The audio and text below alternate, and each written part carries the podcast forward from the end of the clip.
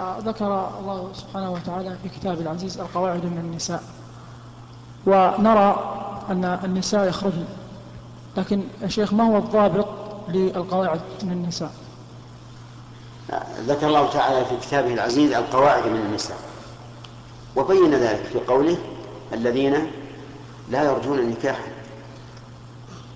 يعني ما ترجو أن أحد يتقدم إليها يتزوجها. ليش؟ لأنها كبيرة في السن. متغيرة متغيرة الملامح. لا لا يريدها أحد. هذه هذه هي القاعدة من النساء فمثل هذه لا حرج عليها أن تخرج وجهها وكفيها وقدميها لأنها لا تتعلق بها النفوس ولا يحصل بها الفتنة. هنا.